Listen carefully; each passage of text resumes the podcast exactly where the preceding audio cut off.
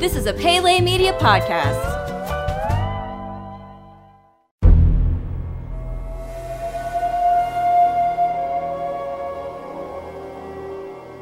Welcome back to Jurassic Park Minute. Jurassic Park Minute is the fan podcast that chronicles and overanalyzes the classic nineteen ninety-three film Jurassic Park minute by minute. I'm Kyle. I'm Brady. And today we're here to bring you minute number thirty-three of Jurassic Park. Brady, how are you doing this morning? Doing good. We got some cool stuff going on in uh, in this minute. So. Yeah, I've kind of been waiting to get to this minute too because it has something that I really wanted to ask you about. But we're kind of ha- going to kind of have to recap the minute at first to kind of talk about what it is that really has always bothered me with this minute. And I'm wondering if you picked up on the same thing. All so, right. Well, let's do it. Let's do it. Here's a breakdown of minute number thirty-three.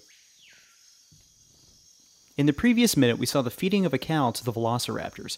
As the minute ended, the group stood at the side of the paddock, watching the chaos ensue. At minute number thirty-three, we see Malcolm and Ellie watching with horror at the covered feeding frenzy going on below them. At thirty-three oh five, we cut to a shot of the group looking into the paddock. Hammond looks at Grant as if to gauge his response. At thirty-three twelve, we hear a voice say, "They should all be destroyed." Robert Muldoon walks up the staircase. Hammond introduces Muldoon as his game warden from Kenya. Hammond calls Muldoon an alarmist, but says that he knows more about raptors than anyone.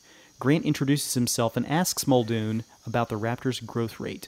Muldoon tells Grant that they are lethal at eight months. Muldoon states that he has hunted most things that can hunt you back, and that the raptors can move at cheetah speeds in the open, and that they are astonishing jumpers. Grant motions for Ellie to come join him.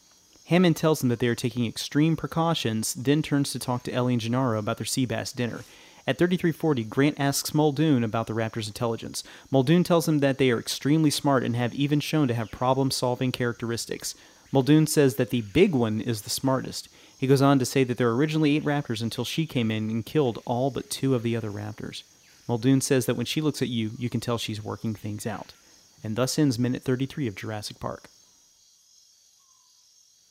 So, about halfway through this minute, there is a shot where Muldoon and Grant are talking to each other, and it's kind of shot from the side, and John Hammond turns around to talk to Gennaro and Ellie about the sea bass dinner or something like that. And I think it might even carry on over into the next minute, but it seems to me like almost like a B-roll or a coverage shot that they didn't reposition the cameras for.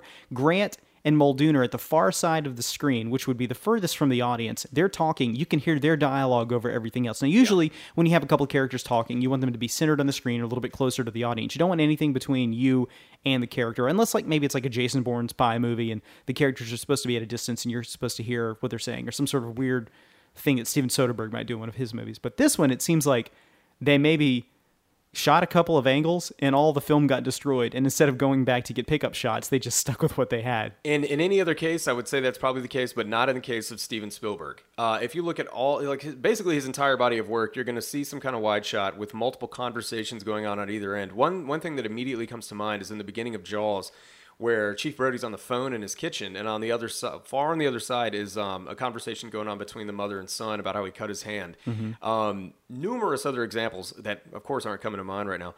Uh, in all of my preparation for Goonies Minute, that's coming up on the twelfth, um, I have noticed that there's a lot of that stuff going on in that movie. Now, granted, I know that's a Richard Donner film, but Spielberg, it's got his stamp all right, over yeah, it. Yeah, it does. And there's so many cases of uh, that same thing going on in that. So I think it's intentional for sure. And, um, you know, obviously played for laughs uh, whenever they, you know, he's, he's talking about the, you know, lunch they're going to have or whatever. And then uh, there's the raptor scream and yeah. they turn back around. But um, no, he, I definitely think that's intentional. He does, it, one of the reasons that I think it's that, that I had that feeling about it, I guess, is that because John Hammond uh, or Richard Attenborough does something where there's a noise that happens, like you said, the screech. And before that, he's kind of moving his hand around, and it seems like a lot of very improv acting, like an extra would do or something like that. Like yeah. he's, he's just kind of talking, you know, and then but well, you're supposed to be paying attention to the guys who are kind of covered up by a lot of this action. Yeah, and who knows, man? It may have been improv. Yeah, Spielberg might have just said, "Okay, here, you do it. You're mm-hmm. the professional actor. Cover this dialogue, whatever." Yeah. Um, who knows? Who knows? I, I think it's a funny moment though. And Malcolm's not really doing a whole lot of anything. He's but he's still uh, he's still doing that thing where he's kind of brooding. Yeah, I mean, you really see that he's, uh, you know, continuing to show his just dubiousness over the whole thing. Yeah, he's very troubled by what's going on, and you know that kind of carries over into what's going to be coming up on Monday, where the minute, or you know, maybe it's Tuesday, the long dinner table conversation where he talks about, you know, uh, the that dinosaurs had their chance and they were killed out. All of that conversation he's having there about the rape of the natural world, this is all leading up to that. So yeah. the whole thing with him at the very, the very opening of this minute is him through the foliage looking at all the killing going on down below, and you can tell he's deeply troubled by everything that's happened here. So yeah, no, absolutely. Um, and in the next minute, there's something interesting that goes on with Malcolm's mm-hmm. broodingness right here uh, that I, I think is kind of interesting. But we'll get there in minute thirty-four. Is this the only scene where Grant and Muldoon are together? Um, I think so. I think it yeah. is. Yeah, and dude, that would have been so cool to see these guys just kind of going at it, talking, yeah. uh, you know, worshiping raptors, basically. It seems like there's a level of mutual respect when they come out. You know, oh, Grant absolutely. wants to know, like, okay, you're the guy who's been with the raptors. The raptors are the thing that clearly I have the most theories about. Tell me all about them. And, you know, Muldoon seems to be very open to sharing the information with yeah. him, you know. Uh, so it would be kind of cool to see the two of them together, you know, hunting dinosaurs, or, you know, uh, maybe using Grant's intellect about what he thinks uh, raptor would do and Muldoon's kind of like street knowledge on it. You I know? think, yeah, exactly. That's a good way to put it. Um, I think a lot of those conversations would basically be just uh, talking about how raptors do not need to be at the park, because both of these guys we've seen, um, you know, Muldoon say in this very minute they should all be destroyed. Yeah. And then, of course, Grant in one of the previous minutes, uh, you know, you bred raptors. And yeah. showing that these things just don't need, they have no place here. Right. It, it seems like Muldoon is the only guy in this movie with any sense. Yeah. You know, he knows I think so. the shit's going to hit the fan because he's seen it and he just already knows it. Um, and I, I don't know, man. It's, I got some thoughts on Muldoon and his death, which I know we're going to get to later on in the movie. Yeah. But but you're right, he is the most pragmatic and practical character because of what we saw at the very first minute of this movie, where, he, you know, first couple of minutes where he had to deal with the death of the gatekeeper personally. He knows firsthand that these things can, you know, jump fifteen feet in the air and that they're cheetah speed, which, by the way, for a bipedal animal like cheetah speed is incredible. Could you imagine what that would look like?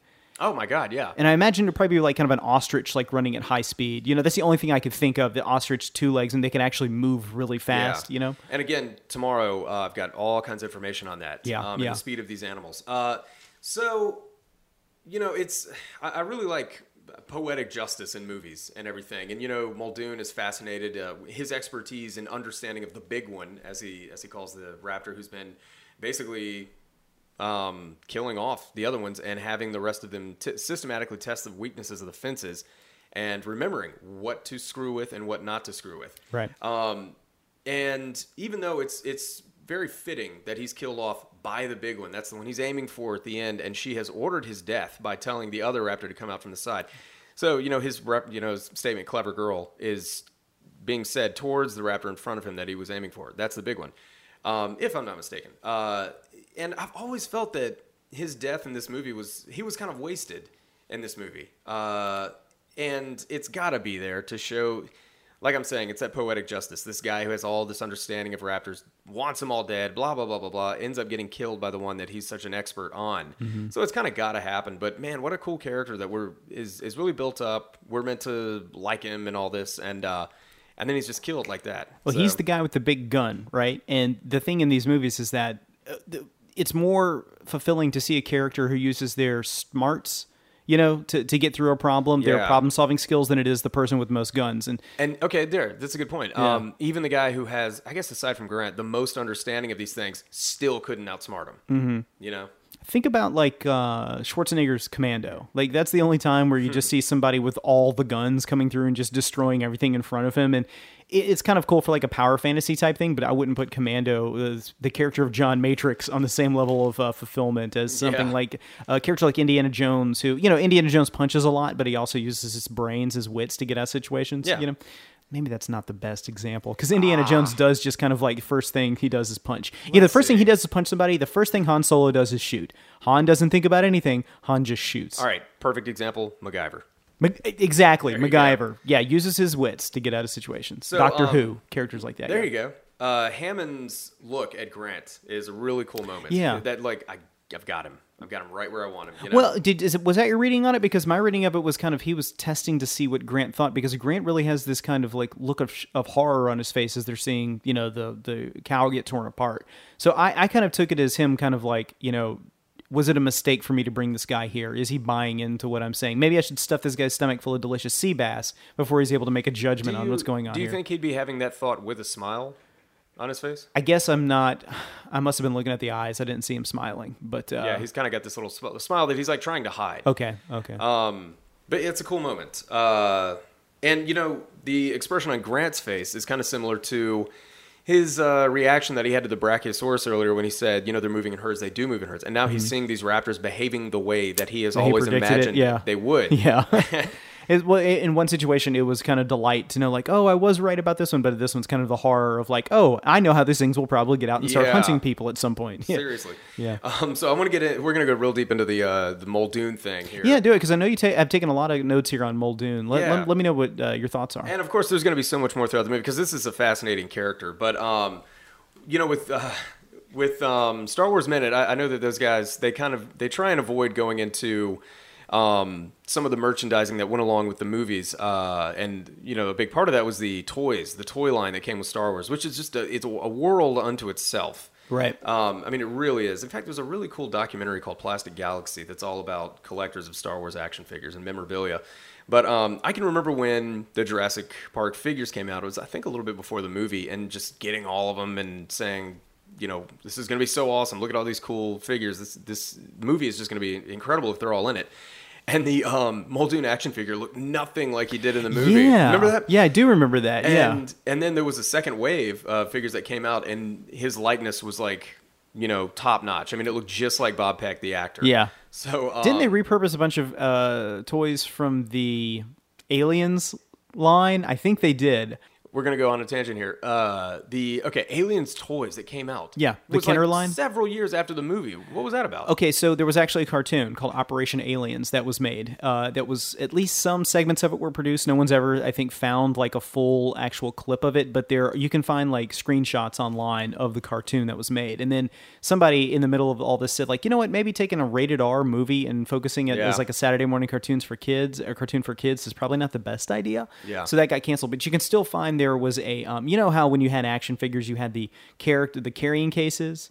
Like I still have mm-hmm. my Darth Vader and C. Yeah. You, I think you had C three P O. They had one for Aliens that had Operation Aliens printed on the front of it, and that was kind of a clue into people like, oh, well, there's something else going on here. That's there's so an cool. Aliens cartoon that was coming down the line That's at some point. So awesome. So, yeah, it was a very strange line, but you know, it was produced by Kenner, and Kenner also made the Jurassic Park uh, action yeah. figures. You know, there's um, a podcast I'm a big fan of. It's the Jurassic Park podcast. That's mm-hmm. what it's called, and uh, they've talked about. Every now and then they'll just cover like memorabilia from the movies or just yeah. different types of uh, things like that. The Jurassic World toy line apparently just had the worst looking dinosaurs. None of the like action figures, the yeah. people from the movie, like this is one of the biggest movies of all time. How the hell could you not cash in on that anymore? Are well, kids just not playing with toys or something? They really aren't. And toys that are marketed towards kids are not like when we were kids. Like we had G I Joes with guns and stuff like that, right? Like in a post-Columbine world, you kind of want to Uh, have a softer toy come yeah. out for kids. So kids are into like the uh, art, overly artistic uh, animated versions of like the Teenage Mutant Ninja Turtle toys and stuff okay. like that. You know, like, yeah, yeah, there's Star Wars toys and stuff, but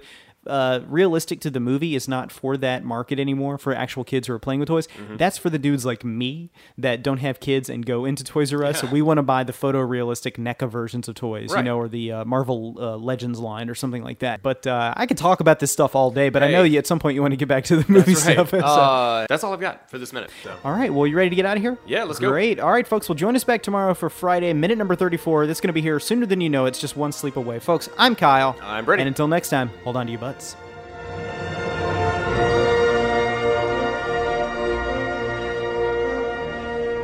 Jurassic Park Minute is a fan-supported podcast. If you like the podcast, then leave us a review on iTunes. You can contact us at jurassic park minute at gmail dot com and visit us online at jurassic park minute dot com, facebook.com slash jurassicparkminute, and twitter.com slash jurassicminute.